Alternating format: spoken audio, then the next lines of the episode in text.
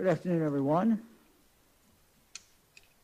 Today, I would like to start by congratulating Congresswoman Marcia Fudge on her nomination uh, by the President-elect to be the next Secretary of Housing and Urban Development. We congratulate her uh, on being chosen for this very important cabinet position, and it's always a good thing to have an Ohioan in the cabinet.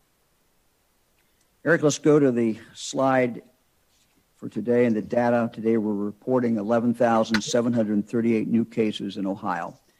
It's the fourth highest case count to date. Uh, we also report 111 deaths reported since yesterday. In addition, we have 452 new hospitalizations, 31 new ICU admissions reported during the past 24 hours. Let's go, Eric, to the top uh, counties. Uh, this is the listing um, of the counties by incidents, number of cases reported in the last two weeks. Uh, as you will see at the top of the list, there are 11 counties uh, with a case count above 1,000. Uh, that means that within the last two weeks, one out of every 100 uh, people in that county uh, has been diagnosed and tested positive for the virus. So it's a very, very, very high uh, rate. If you go to the bottom of the list, uh, Holmes County, very bottom of the list, uh, however, its case rate is still at 348, uh, which is almost three and a half times higher than the CDC's threshold for high incidence. So no matter where uh, you live in the state of Ohio, you live in a county that has a very high rate of the COVID spread today. Uh, let's look at our new um, map for today. Uh, today's advisory system update. Uh, we have five counties continuing at purple. Those counties are Medina, Portage, Richland, Stark, and Summit. There are two new counties on the watch list. Those are Ashland and Guernsey. Noble, Harrison, and Washington are red for the first time ever. Uh, they moved from orange because their region flagged indicator number seven, which measures the number of people in the ICU and more specifically in the ICU for COVID 19. We'll hear more about this in just a few minutes from Dr. Vanderhoff. We continue to use this system uh, as an early warning system. Uh, however, we are certainly in the middle of the storm now. And my advice to people, while we will continue to show these, it does inform, but the two things that you really need to concentrate on is how much spread there is in your community, how much spread there is in your county, and what is going on in the hospitals near you. Those are two, the two most important things. Let's turn now to Dr. Vanderhoff for some more information about why the ICU indicator is so very important, especially when the prevalence of the virus is so rampant throughout the state. And there'll be a slide, Eric is going to put a slide up here, uh, which is our ICU utilization slide, uh, which is showing exactly what's going on uh, in the ICU. Dr. Vanderhoff? Thank you, Governor. As you know, our ICUs are where we care for our sickest patients. So it's vital that we always have some beds that are available. Therefore, when an ICU is more than 80% full, it's considered to be very busy. And when a very busy ICU has filled more than one out of five of its beds with just one diagnosis, COVID 19, there is so much COVID in that busy ICU that there may not be room for patients with other conditions. So, when we look at the map and see that five out of eight of our regions are tripping indicator seven. And by the way, the other three are very close.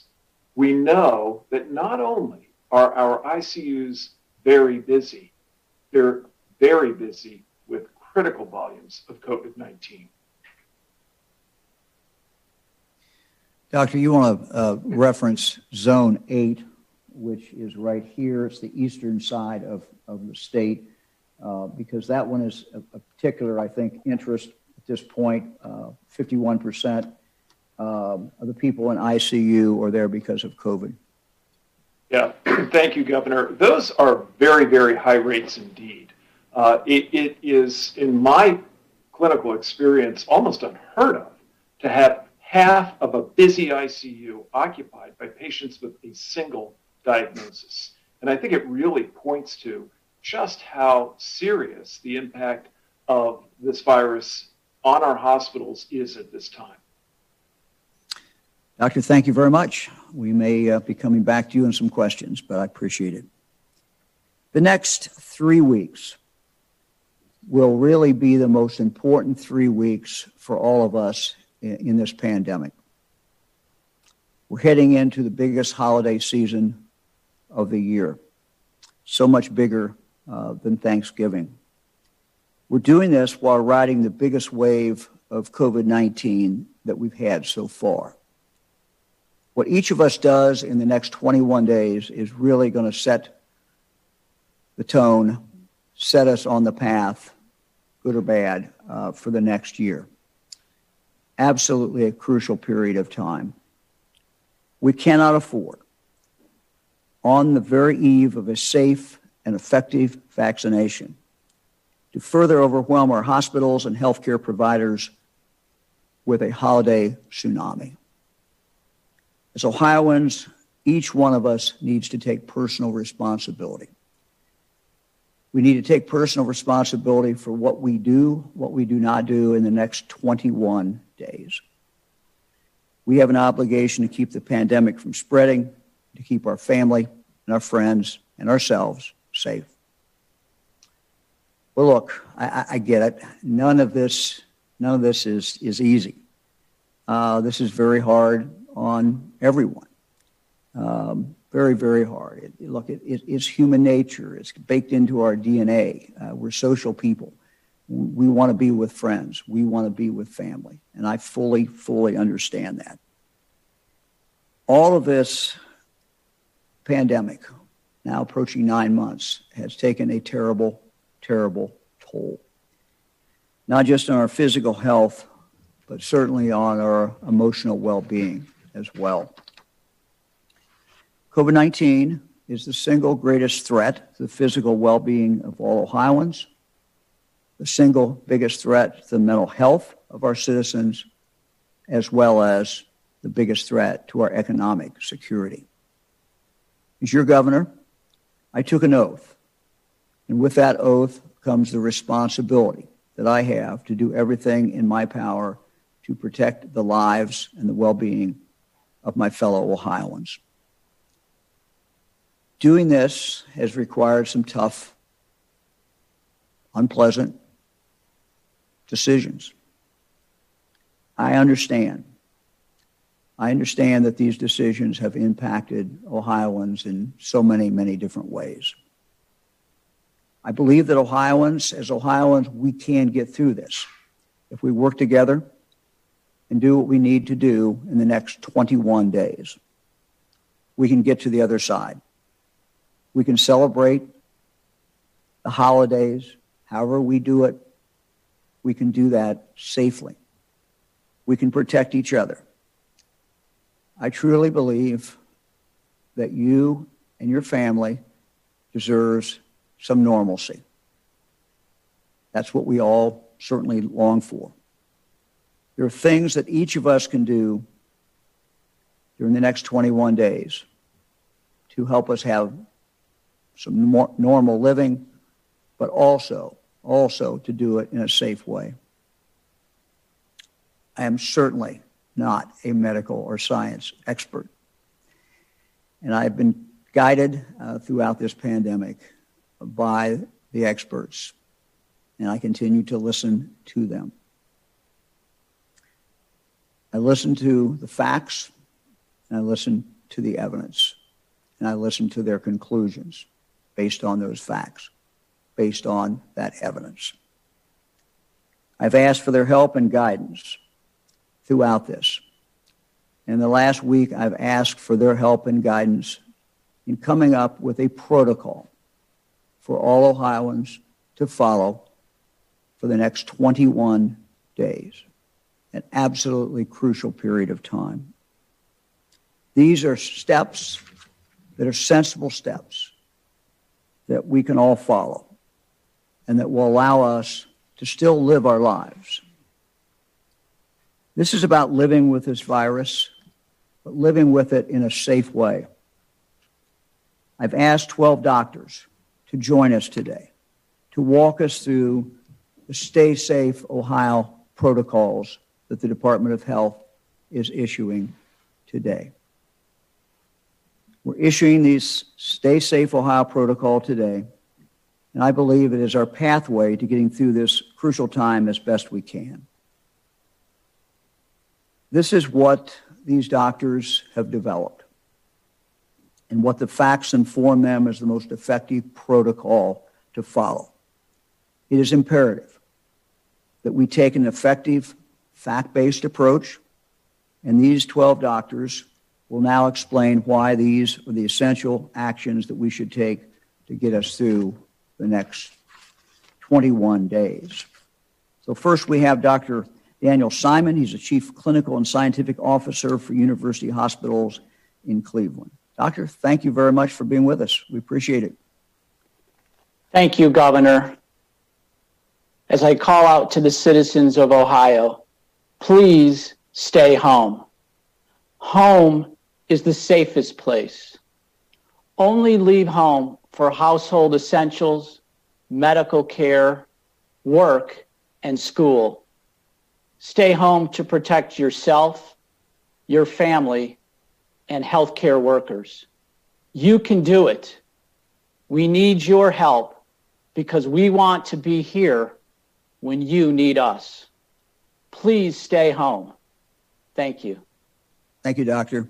Next is Dr. Farida Goodwin Capers, primary care physician for Mercy Health Holland Medical Center in Warren, uh, in the Mahoning Valley. Doctor, Thank you, thank you very much. Thank you, Governor DeWine. Uh, wear your mask. Wear your mask when you are around people who don't live with you, when you cannot remain socially distanced or remain six feet apart. Wear your mask when caring for a loved one who has COVID 19. And wear your mask if you have COVID and are in common areas in your home. The mask offers a simple barrier to prevent respiratory droplets from reaching others. You must cover your nose and mouth for this to be effective. Since people don't always have symptoms or yet know that they have the coronavirus, consistent mask use will help prevent spread.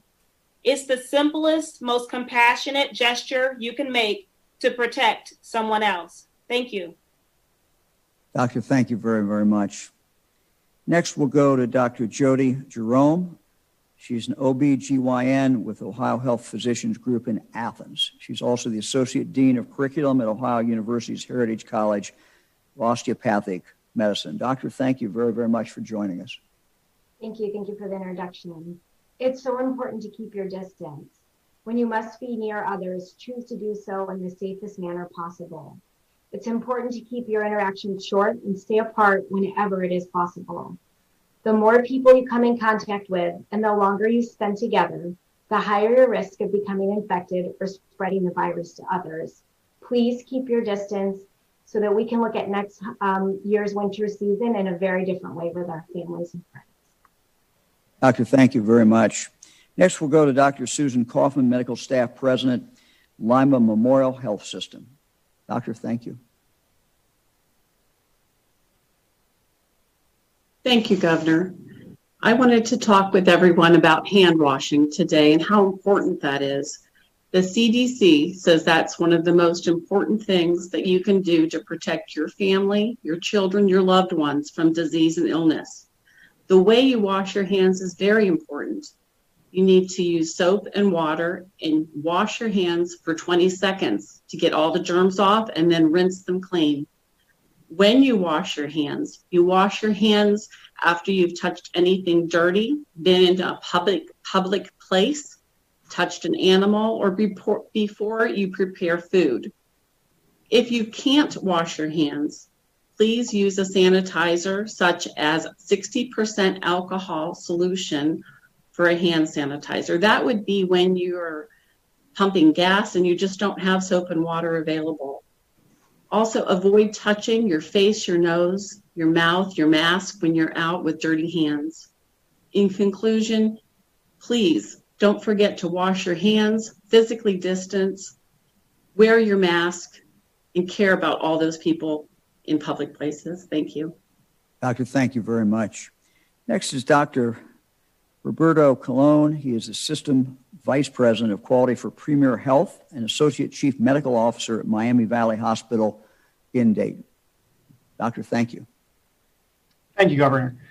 We want to also encourage everybody as much as possible to be working from home. We know that this pandemic has created a new opportunity for many to be able to start working remotely. And this is a way for us to be able to reduce work related exposures. Touching in with that would be the ability to move a lot of our meetings from face to face in a room to a virtual environment. This allows us to still stay connected to one another in our work environment, but maintains that safe environment. And we want to be able to reduce the amount of exposures and be able to protect everyone. Realize that there are many benefits that may come from being able to work at home for many of us who will have additional flexibility and some autonomy when we are able to move out of our traditional work environment that may lead to healthier diets and an ability to exercise in many situations as well. So, for those of you who are able, please maximize your opportunities to work from home. Thank you. Doctor, thank you very much. Next is Dr. Virginia Holokonova, uh, Chief of Staff at Paulding County Hospital. She's once again stressing the importance of staying at home. Doctor, thank you for joining us.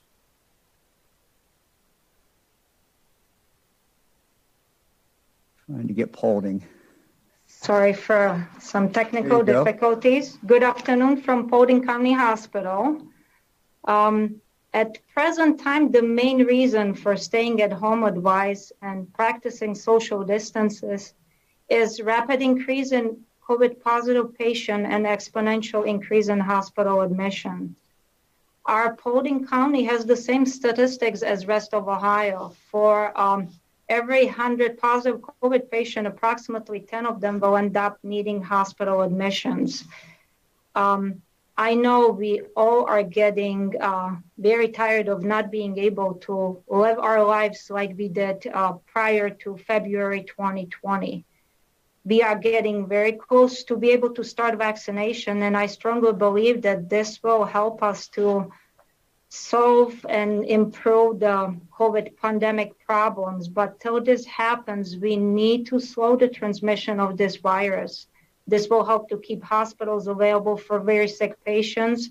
This will help to decrease the death rate from COVID um, and COVID related complications. Um, and so, um, social distancing and staying at home as much as possible is the best advice for all of us. Home is and should be the safest place for everybody. We should try to limit leaving home only as said before, for household essentials, medical care, work, and school. Uh, we should try to use the drive through services, pickup services, delivery services to limit face to face contacts so we can get through this pandemic um, safe and uh, we can move on again with our lives as soon as possible. Doctor, thank you very much. We appreciate you being with us today. Next is Dr. Jennifer Wall Forster. She is the Associate Chief Medical Officer at UC Health in Cincinnati. She's also an Associate Professor in Infectious Disease Physician at UC College of Medicine. Doctor, thank you very much for joining us. Thank you, Governor. As it gets colder here in Ohio, we get closer to so many wonderful holidays. And at its core, the holiday season is about giving of ourselves and caring for one another. What better way to show that you care than by keeping each other safe and healthy? It's obvious to those of us working in hospitals, and unfortunately, it's the sad truth for over 7,000 Ohio families. This is truly a matter of life and death. Each and every single one of us, all of you, have a role to play in saving lives the lives of our family, our friends, our teachers, our coaches, our neighbors, even people we don't even know are in our hands. Show your thoughtfulness during the holidays by celebrating small this year. Do something new with your household, solve a new puzzle, play an old board game, read a classic novel, and binge watch a new show or two or three. Remember, older family members and those with other medical conditions are particularly vulnerable to serious illness with COVID 19. Celebrate with them by phone or Zoom or letters. Let them know how much you love them by being virtual. We are in the hardest part of the pandemic right now. Hospitals are packed with sick and dying people. I know all of you are tired of hearing about COVID. Frankly, I'm tired about of talking about it, but I'm more troubled by seeing families lose their loved ones. Again, more than 7,000 Ohio families are going to be mourning a loss this season, but it doesn't have to continue. To get us to the home stretch, know that what you do matters. We are all in this together, so please do your part to protect to protect the lives of others so that we can be part of the holiday festivities, the birthday parties, the anniversary celebrations that we can plan on having next year and the years to come. I plan on celebrating big the day that we can finally safely take off our masks. But for now, I hope you will join me in celebrating small. Doctor, thank you very much. Let me now go to Dr. Dan Grease, Vice President, Physician Services and Chief Medical Officer at Memorial Health in Marietta. Doctor, thanks for being with us. Well, thank you, Governor. Um, I'd like to remind everyone today that we, we really want you not to eat or drink with anyone outside your household. Eating and drinking with others outside of your household is risky because these are two tasks you can't do with a mask on, and therefore limiting meals to those within your own household is safest. But I would like to recommend that if you do need to get meals out, that home delivery, curbside pickup, drive-through windows, and takeout services are really the best options if you need to get meals out. We need your help, Ohio we definitely need your help to get through this. We can do it. We can get through this phase together. So please don't eat or drink with anyone outside of your household. Thank you, Governor. And on behalf of Memorial Health System, we appreciate you allowing us to participate today. Doctor, thank you very much. Our next um, guest today is Dr. Shami Fuller, Medical Director of Pulmonary and Critical Care at Ohio Health in Columbus. Doctor. Hi, thank you, Doctor. Thank you, Governor. You know, we'd like to advise Ohioans to avoid travel. This is really the holiday season to enjoy it close to home. You know, when we travel, we expose ourselves to more people, and that person to person spread is really what the virus needs to grow and contaminate more individuals. You know, as your healthcare workers, it's important for us to be here for you when you get ill, but it's equally important for us to help you avoid getting ill to begin with and help to eliminate the spread. Doctor, thank you. We appreciate it very, very much. Uh, next is Dr. Brian Kaminski. He is the Vice President of Quality and Patient Safety, an emergency medicine physician for ProMedica in Toledo. Doctor? Thank you very much, Governor. Uh, today, I want to appeal to Ohioans when it comes to mass gatherings. Unfortunately, a lot of these clusters that we're seeing involve uh, groups of people getting together, groups of families getting together, things like funerals, things like weddings, and other mass gatherings. So it's unfortunate when we see that because we see multiple family members, multiple friends that uh, associate together getting sick at the same time. Uh, and most of the cases that we're seeing in the hospital often tie back to these mass gatherings. So we would ask you to do things like postpone them if they can be postponed. If they absolutely must happen, we'd ask you to limit the size of these type of gatherings use a virtual platform like we can do in many other aspects of our life. And if they absolutely must happen, please remember those things that we know reduce the spread. The three W's that you hear us talking about over and over again wear a mask, watch your distance, wash your hands. Those things will help keep us safe, eliminate the transmission. And we really call on Ohioans to support each other through this. Uh, we agree that this is difficult. We all feel tempted during the holiday season to get together and if we can be supportive of one another when we make these decisions, we'll be better off in the, in the long run and better able to get through this all together. Thank you very much. Doctor, thank you very much. Dr. Ma- Dr. Stacy Meeks is a family practice physician uh, at WVU Medicine Barnesville Hospital in Belmont County. Doctor, thanks for joining us. Thank you. Um, so, as the holiday season comes up, we're asking people to just kind of use common sense when it comes to gatherings. Keep them small, keep them to your close or immediate family um, and small social groups. Um, virtual holiday stuff could be done if possible, uh, especially for the um, populations that are a little bit more vulnerable this year, um, or for family that lives further away, um, as we ask to limit travel. Um, also, you know, uh, drive through light shows, things like that. So you can still enjoy the holiday seasons. We just ask that you try to stay home and keep things small if possible. Um, we've seen a lot of cases, um, especially um, where I'm at. We're pretty rural, but we're still seeing a lot of cases. So um, it's happening in the small communities as well. Um, so just stay safe this holiday season. Doctor, thank you very much. Finally, we have Jennifer Duncan, certified nurse practitioner for Adena Family Medicine and Pediatrics in Jackson County. She will once again talk about a point uh, that we have stressed before, and that's stay at home. Thanks for joining us. Appreciate it. Thank you, Governor. Um, I would just again um, send out a plea to all Ohioans to please uh, celebrate your Christmas holiday at home this year with just your immediate family. Um, what we do know about this virus is that you can spread it um, before you know that you even have it. So even if you feel well, you still could be carrying the virus. You could still transmit it to somebody unintentionally. Um, I would encourage you to utilize uh, virtual tools to have your holiday celebrations. Um, and I would just like to remind everybody that even though it's Christmas time and there is a pandemic, um, emergencies are still happening every day. Um, people are still having heart attacks, strokes, car accidents, etc. Um, and if our emergency rooms are overwhelmed with COVID 19 patients, it makes them harder. It makes it harder for them to take care of you or a loved one if you present to the emergency room with a different type of emergency. So just want to encourage everyone to stay home and stay safe. Thank you.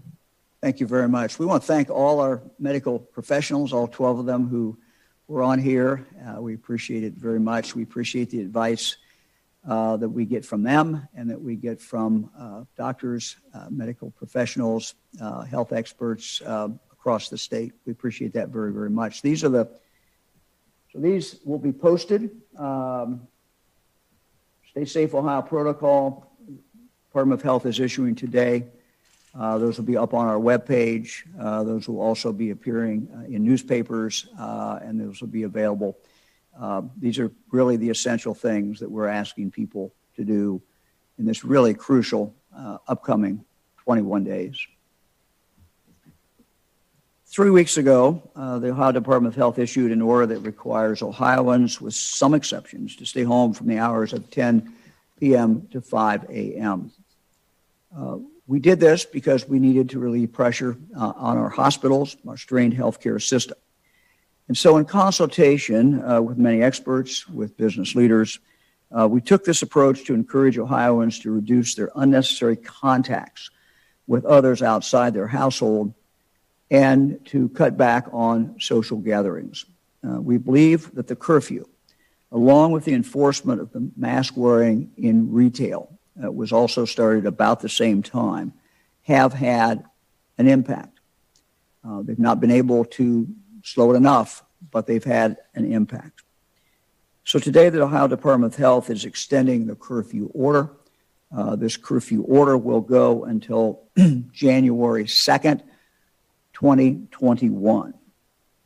Uh, in the next 21 days, it really is vitally important uh, that all of us do everything we can to slow this virus down. Uh, follow the curfew, follow the, the 12 steps um, the doctors told us about. These things are really necessary for us um, to be able to move forward and to be where we need to be when the new year comes in. The curfew uh, has created a conflict with some of the most highly anticipated events of the year. Uh, the Columbus Crew MLS championship game on Saturday, Monday night's football the Browns versus Ravens, uh, then Bengals later versus the Steelers, and the anticipation of the University of Cincinnati Bearcats hosting their conference championship football game. The start times for these games are dictated by national television contracts, and as a result, the games will not be finished until after that 10 p.m. curfew. The Ohio Department of Health uh, is issuing a variance for this curfew uh, for these four specific events. Uh, these events have run consistently with the protocols that we're asking all Ohioans to follow. Uh, spectators at these events wear a mask. Uh, they are socially distanced. There's added safety that they are in uh, a large venue uh, and that they are held uh, outside. Now, to be really honest um, and frank, the biggest threat from these games is not what goes on inside the stadium. Uh, biggest threat uh, is from those who have an urge to gather um, with friends, with people outside their own household. Uh, and candidly, that is what we think the biggest threat is. The biggest risk from these games is not the spectators who will be attending the games and who will be following the safety protocols, but from other fans not attending the game in person who may have that urge to gather with friends to watch these games inside without following the mask and the social distancing protocol. And frankly, that is where our biggest worry is. So, to those who might be thinking about gathering with friends outside their household to watch these games, we would just ask you to please re- rethink that. Um, I know the importance of sports, uh, and it's important to be able to continue to do things, um, sports or other things to keep our morale up. Um, sporting events um, are important to many, especially in a sports loving state like Ohio. But I ask that you enjoy these events responsibly. Uh, so please don't gather inside with people from outside of your household and increase the spread uh, of the virus or the risk of the spreading the virus. Let me now go to the Lieutenant Governor. Thank you, Governor. Um, I know that um, we've talked a lot. Uh, it was great to have all the, the medical professionals on to talk about the way, the path forward, and how if we follow those things, that we're we're likely going to be a lot better off 21 days from now.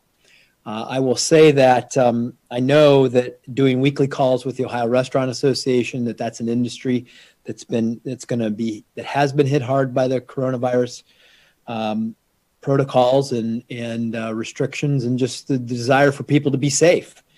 And uh, what they have asked is that uh, that we remind folks that we want these restaurants to be around when we get through this. This is going to be a tough couple of winter months for them. So, you know, reminders you can get carry out, you can pick up uh, food from these restaurants, or maybe even buy a, a gift card uh, for someone's uh, stocking this year. Uh, all of these things can help our restaurants get through this and also keep us safe. Uh, and the Ohio Restaurant Association uh, has been doing their best to promote a campaign of dine safe across Ohio. And, and these are just some things to think about as we head into the holiday season when we're at home that we can get uh, that we can order out uh, from these restaurants and help them and, and keep ourselves safe. Uh, and then the second thing that I'd like to bring out uh, raise today is something that uh, that has occurred in Ohio over the last couple of weeks. We've had some significant announcements that I know sometimes don't uh, don't really show up um, in in a lot of people's consciences, but two things that have happened um, that I'd like to highlight. First, the company Waymo. What is Waymo? Waymo is a self driving car technology company that was created by Google. They picked the Transportation Research Center in East Liberty, Ohio, to develop proprietary technologies to advance their Waymo uh, driver um, self driving system and their driverless Class 8 truck, which we have, I think, pictures of those available right here. Uh, these are uh, experimental technologies for self-driving automobiles, and uh, this follows. Uh, this is a big win for Ohio. Uh, this is a big win because it's the first time Waymo has established a permanent presence at a third-party test site, and we're excited about that. Uh, this follows announcements by other major companies that are doing testing at the Transportation Research Center. Uh, very important. And then this morning, we were on a virtual ribbon cutting uh, that we wel- where we welcome visitors from around the globe to Springfield, Ohio, at least virtually to Springfield, Ohio, to take advantage uh, as we watched a couple, couple companies make announcements that they're going to come to Springfield uh, to take advantage of the Ohio Department of Transportation Sky Vision capabilities and the Ohio uh, UAS, the Unmanned Aircraft Systems uh, simulator and charging facilities there. These two new companies set up operations uh, in Springfield location, Beta Technologies and Joby Aviation. And I want to show you a, a photo here of what we're talking about. We talk about these new air taxi and new self mobility technologies. What are we talking about? Essentially, flying cars, uh, and and that's what you know we we refer to them as. They're essentially flying cars that uh, uh, are the latest innovations in in uh, transportation. Uh, and and I know, Governor, that you will appreciate this. That this is just right up the road. This this operation in Springfield, Ohio, is right up the road from where over hundred years ago the Wright brothers tested their uh, new aircraft at the facility there at Huffman Prairie. Why do I raise this? Because we are hopeful that we're going to use these protocols that we talked about to get through 2020. We're going to get the vaccine out there, and 2021 is going to be a year of recovery and uh, these investments that have been made in the past in Ohio have attracted this research, innovation, talent, and infrastructure uh, to our state. And uh, this can really be an important part, part of the foundation for our economic recovery in 2021. Uh, and we really welcome these new investments from companies who are outside of Ohio who are bringing their investments to Ohio uh, to, to start brand new uh, innovations brand new companies, brand new technologies that we hope will benefit Ohio's Ohioans for generations to come.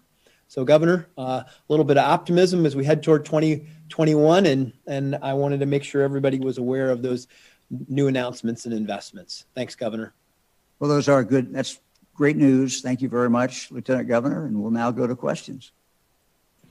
Governor, first question today is from Laura Hancock at cleveland.com. Hi, Governor.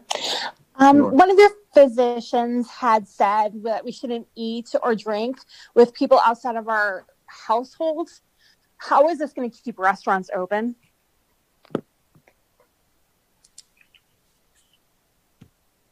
You can sit at a table, um, and if you're with people in your household, if restaurants are already are providing a distance separation.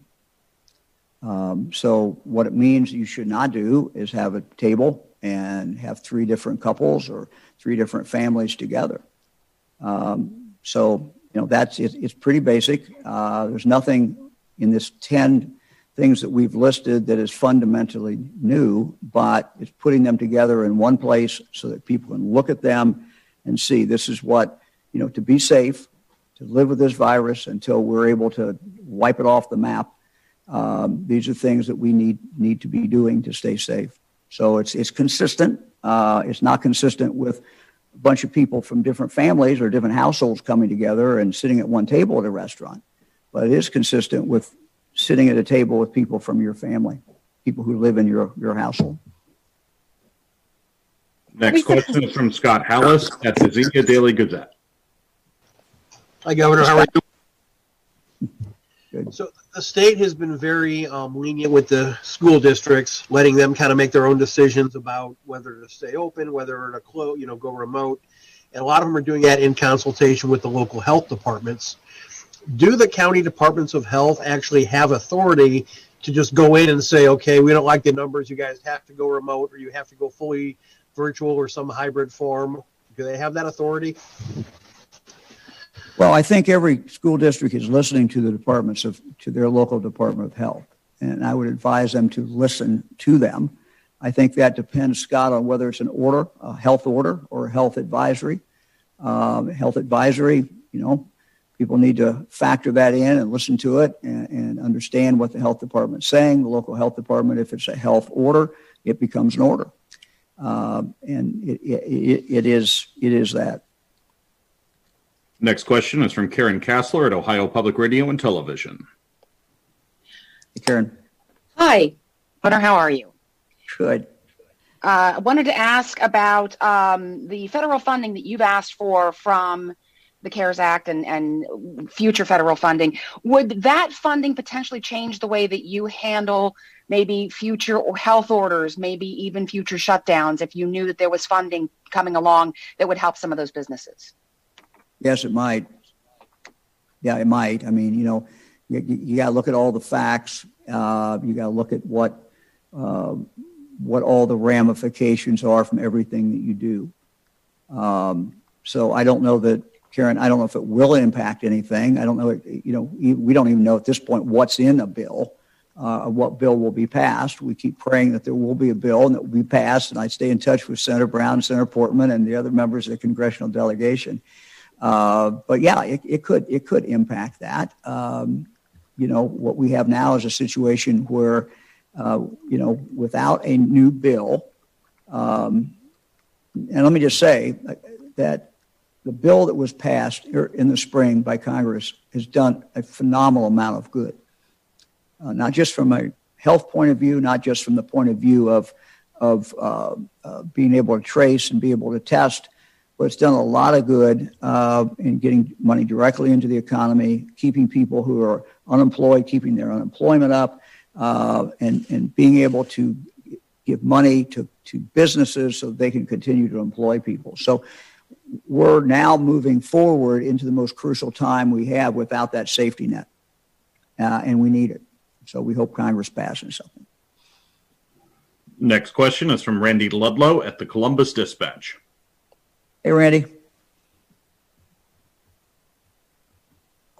Good afternoon, Governor. Um, obviously, we're, we're at the point where we're nearing the distribution of vaccines. Uh, are, do you still expect shipments uh, next week? And how soon do we start getting needles in arms among healthcare workers and long-term care residents yeah. and workers? Yeah, good question, uh, Randy. We don't know exactly. Uh, we have to wait for approval. We have to wait for for the federal government to put that green flag out there. Once that green flag is down, um, we're we're moving. Uh, they've assured us that shipment will be made almost immediately uh, to us. Uh, that they're ready to go. Um, we will what will, what you will see happen first uh, is that where the federal government has going to where they're going to what they're calling prepositioning um, from Pfizer, uh, 10 hospitals. They asked us to pick 10 hospitals. We pick them by contacting hospitals and determining which hospitals could deal with the sub-freeze temperature and had the facilities to do that. So the first thing that will happen is that we'll go to those hospitals uh, those hospitals will then, under a protocol that we are about to issue, uh, start vaccinating their healthcare workers in the order of priority, which is those who are the you know who are most at risk. As far as the long-term care, we are operating under a restriction that we cannot start long-term care until the 21st of December. So unless the federal government changes that, we will start vaccinating uh, on the 21st of December. And that again will be from the Pfizer shipment, and those shipments will go directly to the four drug companies, uh, retail drug companies, that will be administering these to people in, in congregate care settings, uh, you know, starting with, with the nursing homes. So that's the best I can tell you as far as the timing. Uh, we're, we're, we're anxious to go. We're waiting for the approval, waiting for them to be shipped. Next question is from Alex Ebert at Bloomberg. Thanks for taking our questions, Governor. Alex. Harvard has recently come out with research indicating that putting individuals that have already been infected by COVID 19 toward the back end of the vaccine distribution list could greatly increase the ability to stem the infection rate of the virus. AKA, folks that have already been infected, if we vaccinate them last, we could do a better job of fighting the virus. Is that something that Ohio intends to do? And if so, how would you go about doing it? Look, I'm going to wait until we have uh, people who analyze that article. Uh, it is not, that is not what the CDC's recommendations are today. Um, that is not what they're saying. Uh, and so I'm sure that that article uh, will be debated and discussed, and I'll await um, what uh, the best experts have to say about it. Next question is from Ben Schwartz at WCPO in Cincinnati. Hey, Ben. Hi, Governor. Um, you said that you believe the state's curfew is working. I'm wondering if you believe the success has been con- consistent across the whole state. And have you seen any areas near state borders, such, such as Cincinnati, have any unique struggles in terms of working with a curfew that might not be the same right across the border in, say, Kentucky or Indiana? Yeah, Ben, I, really don't know. Uh, I don't know that we've seen that difference. Um, I- think what's difficult, it's like a lot of things in life, you're trying to accomplish something and you do a number of different things, and you never know what really works for sure. Uh, you can guess at it. I mean, we're doing three things kind of came together.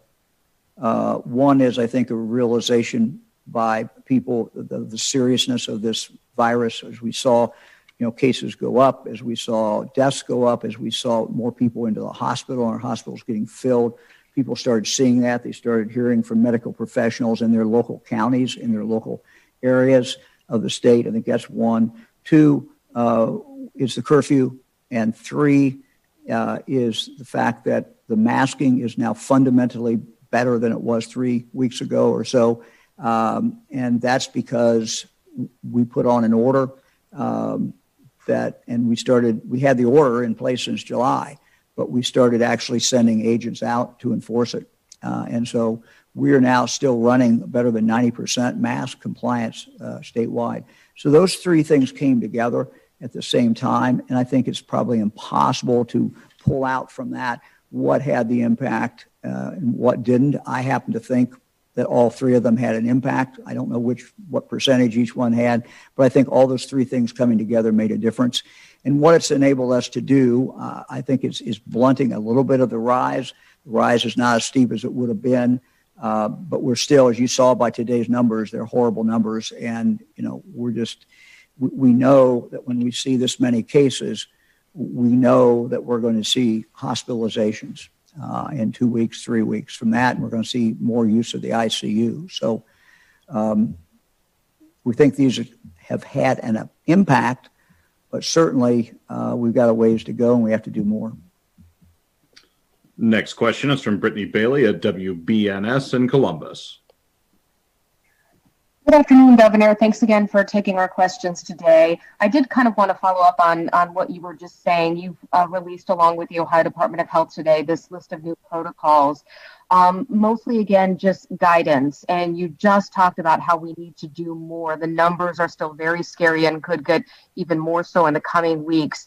Have you felt that you wanted to do more than you have been able to, perhaps because of political pressure? And if in your ideal world, what would you be asking or enforcing Ohioans to do right now? Well, in the ideal world, we'd be doing what we're doing. Um, you know, it's certainly not ideal to start closing things down. Uh, there's ramifications that come from that. Uh, so, you know, I, I think with the 12 doctors that we had on today, I mean, it's a, it's a pretty blunt appeal to people. Um, this is what, this is our pathway. Uh, this is what we need to do um, to set us up to go into the new year. Um, you know, no one ever wants to get the COVID, but with help on the way, with the vaccine on the way, what a great seems to be almost an extra tragedy if someone gets the COVID now and, and does not survive. Uh, when we know that help is right around that corner. Uh, in fact, it's we're starting to see the light coming at us. So that's that's that's the, that would be the real tragedy. And I hope that that's a great incentive for all of us to say, look, you know, we're going to have we're going to enjoy Christmas, we're going to celebrate, but we're not going to celebrate the same way because we want to be here for the next Christmas that's a big incentive, I think. Next question is from Jack Windsor at WMFD in Mansfield. Hey, Jack. Hi, Governor. Uh, two part question regarding hospital capacity. First, hospital workers are an issue. Uh, we're hearing that healthy doctors and nurses, obviously, along with the sick, are being quarantined. We've known for almost 10 months there'd be a need for more labor and space now. Uh, both were drastically diminished from early, early policy decisions. We've known that we'd need to reopen closed wings, utilize temporary units we created in the beginning, and keep caregivers working. So, what are hospitals doing about the need for labor in space, and how are you holding their leaders accountable since 94% of Ohioans are masking and 97% social distancing? Second part of the question you called President Trump early in the pandemic about Battelle and got their technology approved. Would you consider getting on the phone with the president and demanding that federal authorities change protocol on therapeutic drugs that have been shown to deter severe effects of COVID when administered early and get them to people on an outpatient basis? Thank you. Yeah, I'm going to let Dr. Vanderhoff answer those. Doctor, you want to talk a Yeah, little bit about thank you. hospitals and therapeutics? Yeah, so let me uh, begin first with your question about hospitals. It's a very good question. Uh, it's a question that our hospitals and health systems uh, have been looking at from the beginning of the pandemic. You know, early on, the issue really was an issue that related to um, the space and the supplies that we needed to be able to safely care for patients with COVID 19. And we rapidly responded and stood up a whole variety of capabilities. And the Battelle capability is, is one of, I think, the great examples. It was an example of incredible innovation in Ohio and incredible cooperation across the state and across healthcare organizations in the state working with industry, in this case, uh, Battelle. But now, as we've moved forward, you're correct. The issue really is not the space and the stuff. Um, our hospitals, in fact, have been able to activate uh, units. They've been able to repurpose units and um, and physical capabilities extremely rapidly. Uh, it's it's really been the issue of personnel, and here's the challenge: healthcare personnel are not people you take off the street and, and put at the bedside preparing healthcare providers of all sorts of definitions requires a lot of training, a lot of preparation, um, certainly more than can be accomplished in a matter of months. Now, organizations across the state from the beginning of this pandemic have been um, working uh, with educational institutions to accelerate uh, training programs. We've been looking at innovations in uh, terms of safely orienting healthcare providers at the bedside, cutting time off of that by um, using some innovative models to assure that we do that safely. And I could go on and on. The issue really is about um, helping to prepare a workforce, uh, but doing it uh, safely as you do it rapidly. Um, in terms of therapeutics, there actually has been quite a bit of work going on in the state looking at how we can take therapeutics that have been clearly demonstrated and approved by the FDA for use in the outpatient arena and applying them there.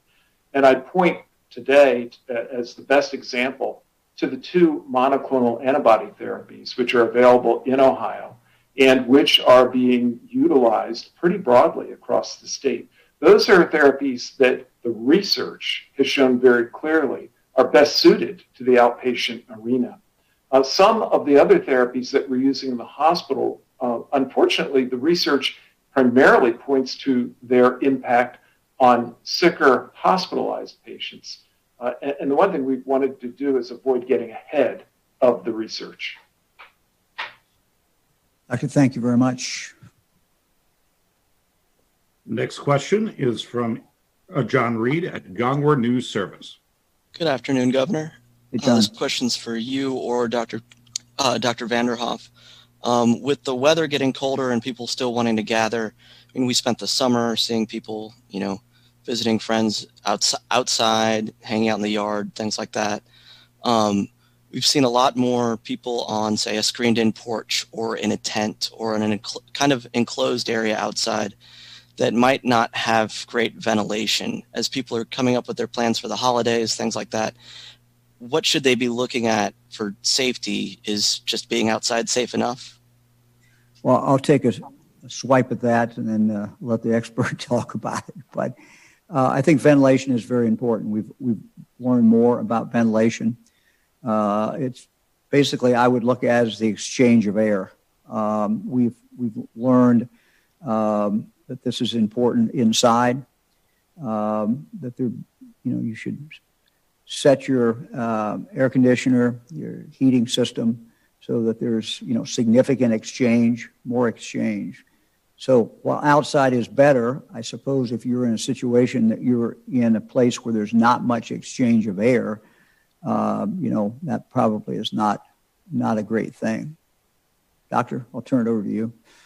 Thank you, Governor. Actually, I think the governor answered the question extremely well. Uh, the, the, one additional uh, point I'd ask people to consider is look, in whatever space you're in, think about how many people you've got in that space and how much ventilation you think you can achieve in that space.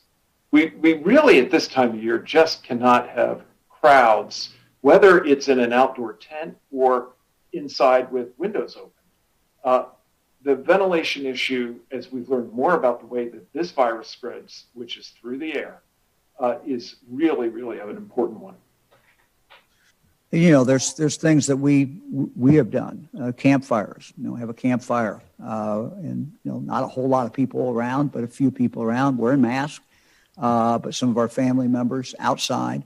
Um, so I think these are things that you know we, we all can do. Again, it's beautiful day today, uh, but you know it's obviously getting colder, and that's tougher tougher to do as you as you go forward. But um, whatever can be done outside, uh, where you've got that air movement, is, is certainly a lot safer than doing it inside.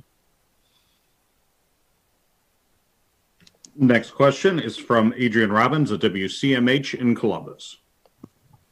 Hi, Governor. Thank you for taking questions today reading from your Twitter last Friday, it says the curfew mask wearing retail inspections have helped, but they haven't helped enough. We'll have to do more. We don't have a choice. Today, it sounds like we're doing much of the same with an extension of the curfew and the retail inspections. And then the protocols, again, are, are much of what we've been hearing during this whole pandemic. At this point, are all are any new orders off the table for you? And at, at what point will we get to a place where we we need new orders? Well, you know, I have a lot of faith in the people of the state of Ohio, um, and if you looked at what happened at Thanksgiving, Thanksgiving inherently is a gathering of people, and inherently you're going to have more spread. We haven't you know, all the votes aren't in yet. We don't really know for sure, but, you know, we're, we're sure that there's more spread there. But uh, Ohioans pulled back, at least in driving, by a third. Um, you know, if you drove around some neighborhoods, you saw fewer people gathered together. Uh, no scientific data on that, but Ohioans responded to um, the request and responded to the evidence and the facts. Um, you know, what we're really doing today is saying this next period of time, when we have, you know, holidays together, where we have holidays and then and you know Christmas, New Year, for example, and when people are normally gathering together, doing a lot of things, and they're watching football, they're doing other things, that this is inherently a dangerous time. Um, but we also understand there's a real pull, and we want to be able to interact with our family.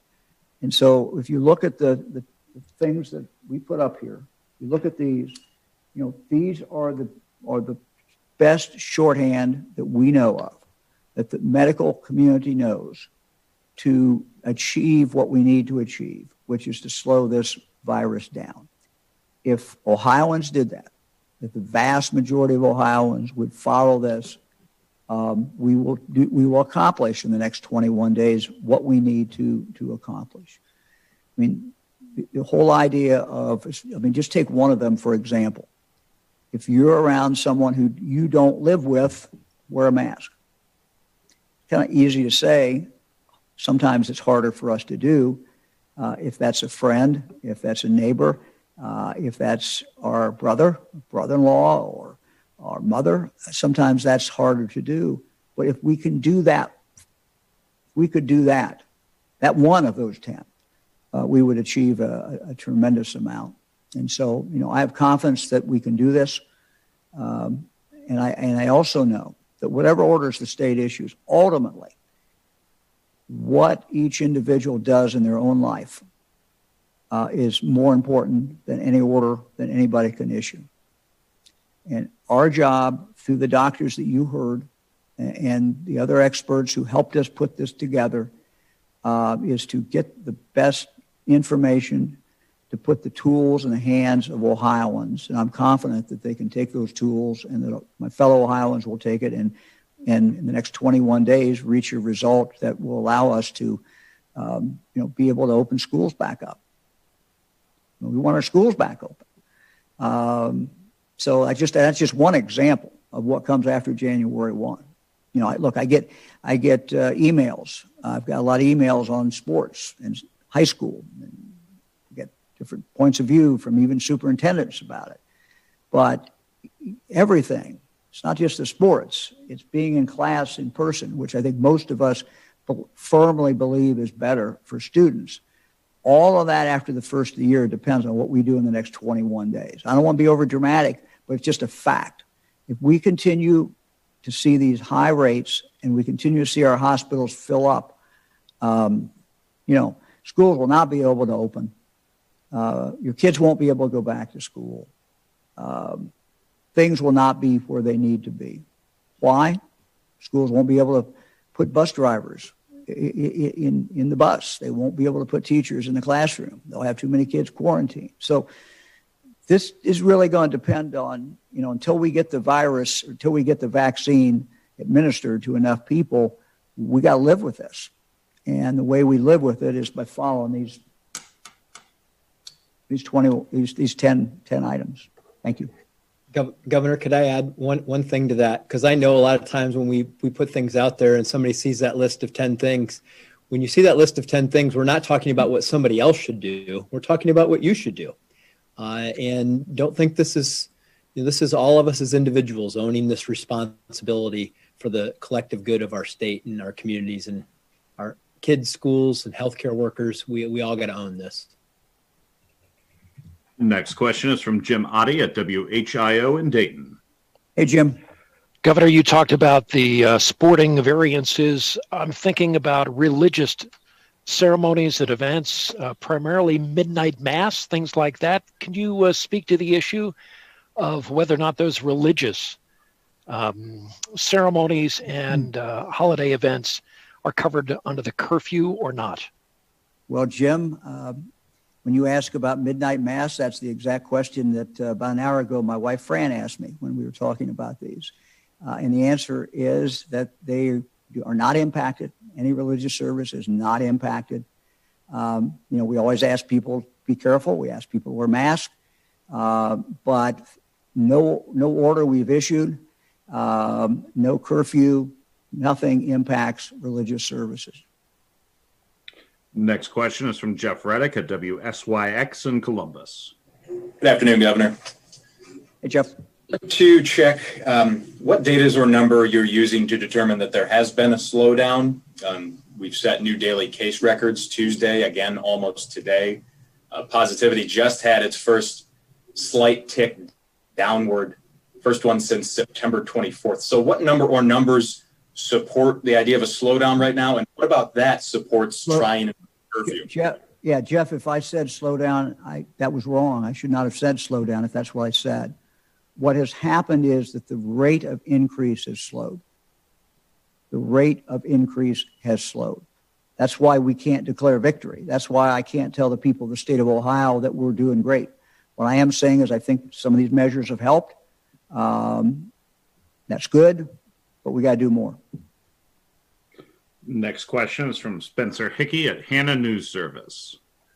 Thank you. Governor, you opened by congratulating Representative Fudge. Can you talk about what the timetable may be for the primary and special election for that seat, especially given the pandemic? Uh, no, that's something I want to talk to the Secretary of State about and talk to others about. And uh, I really have not thought much about that, but that is uh, will be my job to do, and I intend to do it. But I don't know, uh, you know, what we will be doing or what the date will be. Next question is from Jackie Borchardt at the Cincinnati Enquirer. Hi, Governor. Um, Jackie. Hi. So today you're not issuing a stay-at-home order, but you're telling people to stay home, to not go to restaurants with friends and others. All of that is going to have an economic impact. How do you plan to help small businesses who see revenues drop in these final weeks of the year and, and employees who may lack uh, work protections? Well, Jackie, you're, you're absolutely right. Um, this pandemic has impacted business, uh, certainly impacted retail, particularly impacted restaurants and bars. Um, our orders have as well, uh, particularly with restaurants and, and, and, bars. Um, you know, what we put up today are not new in the sense of, um, you know, that has been the medical recommendation uh, for a long, long time. Um, I still believe that the biggest threat to our economy and what I worry about just from an, the economy point of view and from the jobs point of view is a virus flaming up totally out of control. We cannot allow that to happen. And so there will be many more ramifications uh, if our hospitals are filled, uh, if we don't have enough healthcare workers, uh, there will be long-term damage to the state, and it will be harder for us to recover, and there will be more economic damage uh, during this period of time. So, doing the safe things is consistent uh, with knocking down this, this virus and knocking down this virus uh, is absolutely essential uh, for our economy to be able to continue to, to move forward. We're looking, we're looking for help uh, from the federal government.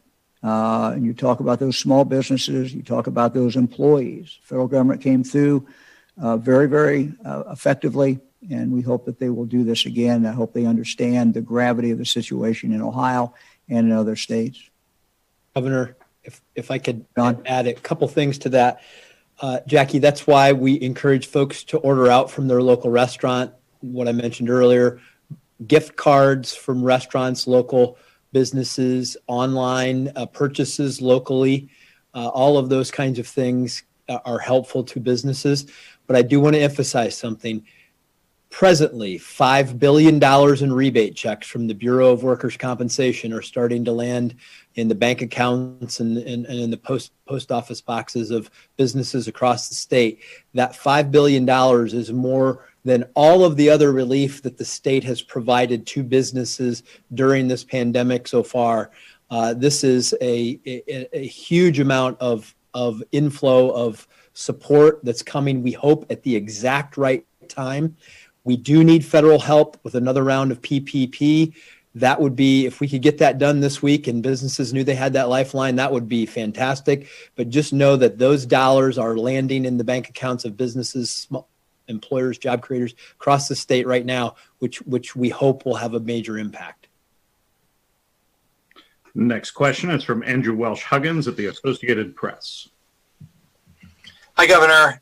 Um, somewhat related follow-up question, I think for you and or the the lieutenant governor. Um, could you just address the? Um, we're still seeing. We saw this week a pretty big spike in um, initial unemployment compensation filings, and also the continuing claims um, have ticked up a little bit. Um, and you know, I still hear from people who individuals who are struggling to navigate the the uh, compensation system. Uh, a woman I spoke with recently who uh, was overpaid by accident and now months later still struggling to deal with that situation.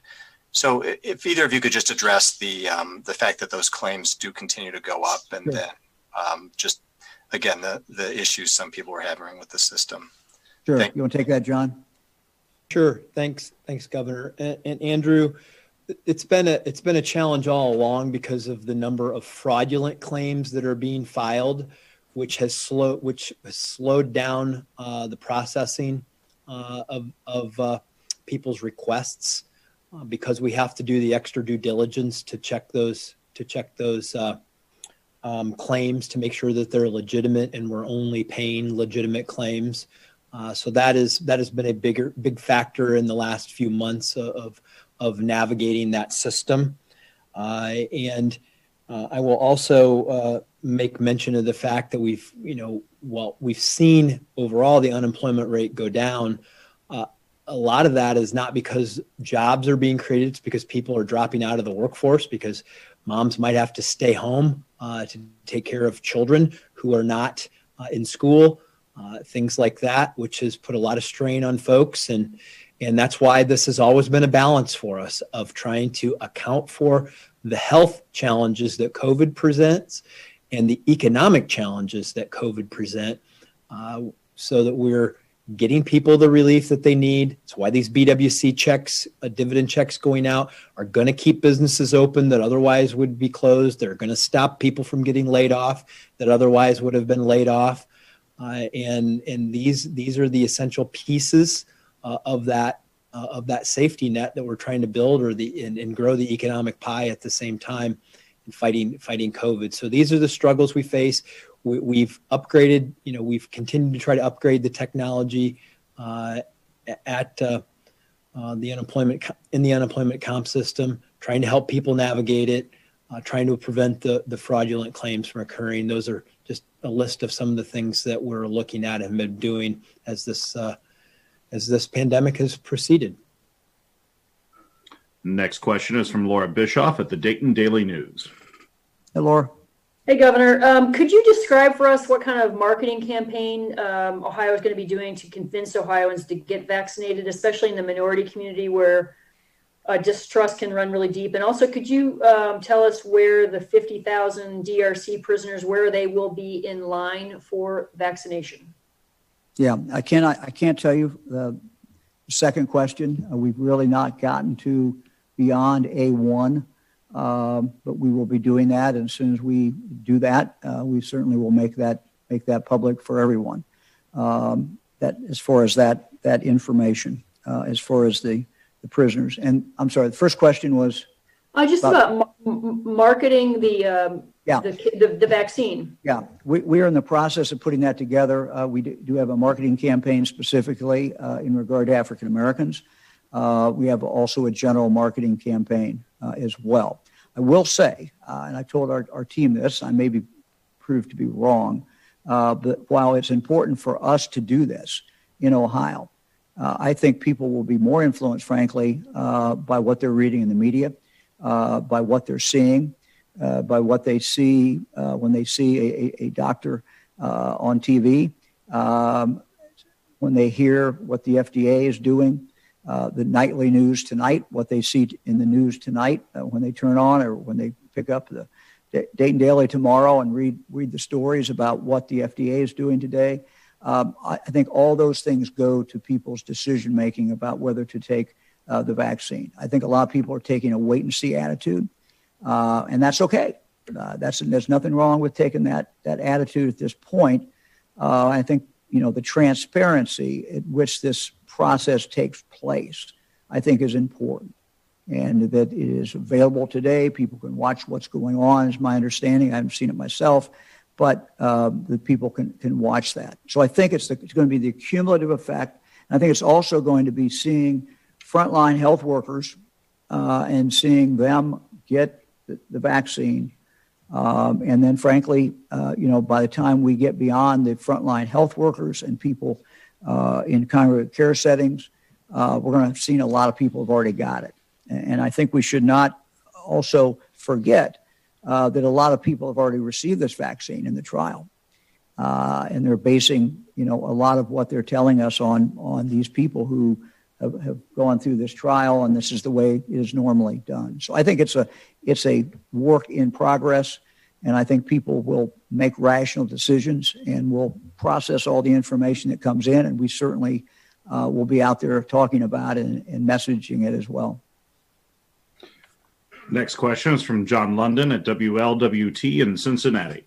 Hey, John. Hi, Governor. Are you uh, contemplating any changes to winter indoor sports? And, and how soon, this is something our viewers want to know, how soon will relatives get to see their loved ones in nursing homes? once those relatives and loved ones are vaccinated with both shots? Yeah, that's a good question. Uh, you know, there we don't know uh, we don't know the answer to that yet. Um, as far as as far as nursing homes. Now, as you know, nursing homes are there's visitation. It's a limited visitation, and sometimes, uh, as I've heard from people, it's an unsatisfactory visitation. But for the last few months, we have opened it up. First, we did in the summer with outdoor. Now we've opened it up of course, it ultimately then is up to the nursing home today. But your question is a very good one. I don't know the answer yet. I think we're going to have to see and get advice from medical professionals, uh, you know, in, in, in regard to that.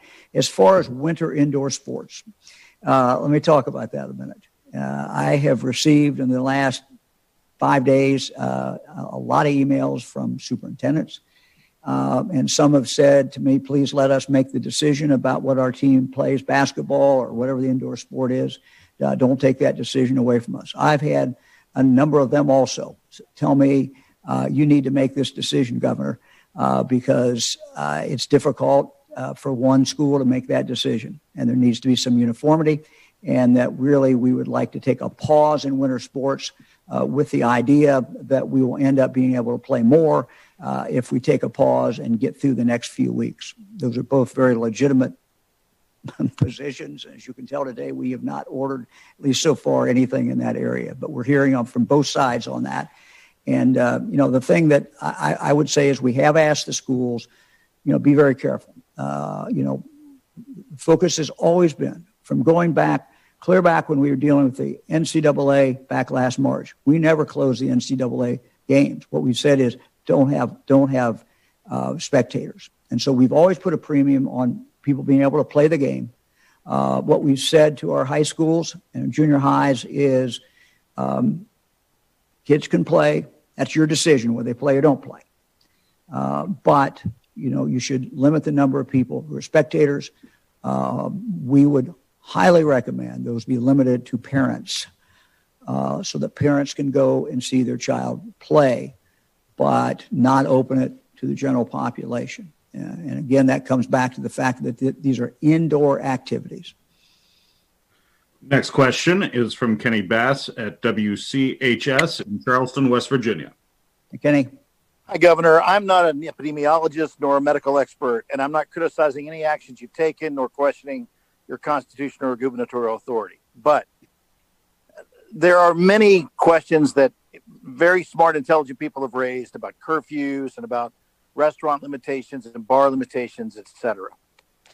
And, and that the reason that stuff can't be tracked mathematically or scientifically is because that data just doesn't exist. So, this may be a strange question, and I apologize, but how much of science and medical and and, and what we know to fight the virus from all the experts is driving you to make decisions?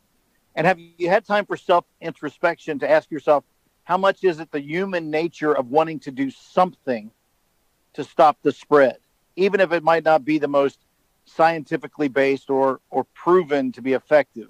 And that's not a criticism because that's human mm-hmm. nature to want to do something. Have you had, have you had a chance to look at yourself and say, what am I doing here? And, and yeah, have I'm you not, looked at that? I'm not much, much good at, uh, you know, doing uh, introspection of uh, you know what makes me tick, but uh, I'll try. Um, you know, I felt since the beginning of this pandemic that there's a real sense of urgency, um, and I think the lesson that you learn from prior pandemics and, and anytime you have a situation like this is the earlier you can move and the faster you can move, the better you are. Um, so we try to take things that we know will will make a difference. Uh, those are maybe easier the things that we think will make a difference maybe are not as easy. Uh, but let me just let me take an example because it, it was in your question. The curfew. You know, what the curfew is based upon is science. It's not based upon an example where a curfew was put in at this time and therefore there was this drop, although there may be some evidence of that. It really goes back to what the doctors tell us, and that is less, you know, this virus is spread by contact. If you can reduce contact, you're going to statistically reduce the spread of the virus. So if you can cut down on the time that people are out mingling, you're going to knock it down. A prime example is if you look at what happened in March, where that really was a, you know, uh, it was really, you know, things shut down. And uh, what you saw was dramatic decrease, 50% decrease in ODOT numbers, Ohio Department of Transportation numbers. That was, and so it means just people are moving around less. When they're moving around less, there's less spread. So you set the t- you set at 10 o'clock. Somebody said, well, what about nine? How about eight? How about 11? Yeah, you could have picked any of those. We were trying to get a balance. And the balance is, you know, to allow people to do some things, to allow businesses to stay open to some point, but also to, to pick up something and have less contact. And so you, so you make those decisions. It, it, you know, there's nothing magical about 10 o'clock other than we knew that that would have less contact uh, with people. And um, that's, that's, you know, you make these decisions on the best evidence you can. I also talk every single week uh, to the health directors, and they're not shy. They tell me exactly what's going on in their county. Uh, they tell me where they think they're seeing the spread, and I rely a lot on that because they're the ones who are on the ground. They're the ones who are talking to people. They're the ones who have the evidence, and so all of these things kind of get mixed in, and we we make decisions that you know we we hope uh, make make a difference, and but also that does not you know destroy people's lives in in other ways as well. Let me now uh, go to the best part of this uh, last hour and a half. That is my wife, Fran. And uh, one of the things that uh, Fran and I both care about a lot uh, is the f- problem of uh, food scarcity. I first learned about this problem uh, with my friend Tony Hall many, many years ago. He was a congressman from the Dayton area who was a real champion of this challenge. The challenge continues during the pandemic. It certainly is. it continues to be a challenge, Fran. So the need certainly is great. And the Ohio Association of Food Banks serves Ohioans in all 88 counties. Um, you know, they are our friends and our neighbors. You know, it's important to note that this year, since the pandemic started, that nearly three out of every 10 people served by these food banks has never done this before, has never had a needed a food pantry before. So today we want to take you uh, to the Mid Ohio Food Bank, where the Ohio National Guard members are assisting in this effort.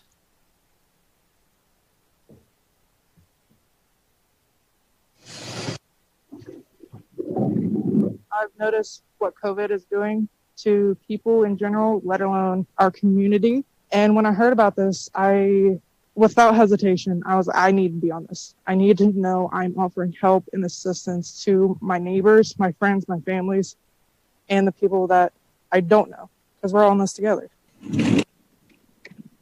This is my first mission at the Mid Ohio Food Bank and in general. Um, we are here serving families in the community and actually throughout the state. And we are, as soldiers of the National Guard, are providing help and extra hands for the food bank in general. Good morning, ma'am. After the pandemic hits, we see that a lot of people having problem with losing their jobs. A lot of people not working, and as wearing this uniform represent to help the, the people of Ohio at the same time, you know, the, the American people in large. There is people coming for the first time and we usually have sometime, some days like we have 50 people. They're new. And it's the number keep increasing. But every week we have like 50, 100 or 200 families, new families every week. And we keep doing what we're doing and we keep helping them. So we don't question anybody. It's their lives, but we are here if they want it. The food, the help, the assistance, a smiling face that they probably haven't seen in a long time. You're welcome. Anytime. That's what we're here for. We offer diapers, dog food, cat food, because people have animals that they treat as children, as family. And if they're not able to feed them, that's that's a whole new consequence of what COVID has ha- provided. I know as of right now, in our tent that we use, there's flowers. So as a positive, we provide flowers for our people, for the community. And this is for you, ma'am. You're welcome. It's just as a little thank you, as a little pick me up. Like other than food, we know that other things are going on, but this is for you. Working here in this mission is something you face the reality of how people are struggling with this COVID 19 and how you put a smile on people's face and hope and make the children happy and make everybody give everybody a sense of hope. This has brought us together to know that we are all human. We all are going through things and we all aren't able to get through something so difficult alone. We don't have to get through this difficult time alone. You know, Ohioans are both generous and resilient. Since March, the Ohio National Guard has just distributed more than 79 million pounds of food around Ohio. So if you need help or if you can give help, go to ohiofoodbanks.org slash coronavirus. There, you can find the closest food bank to receive help, or you can donate specifically to your local food bank to the people in your very own community. Thank you. Thank you all very much.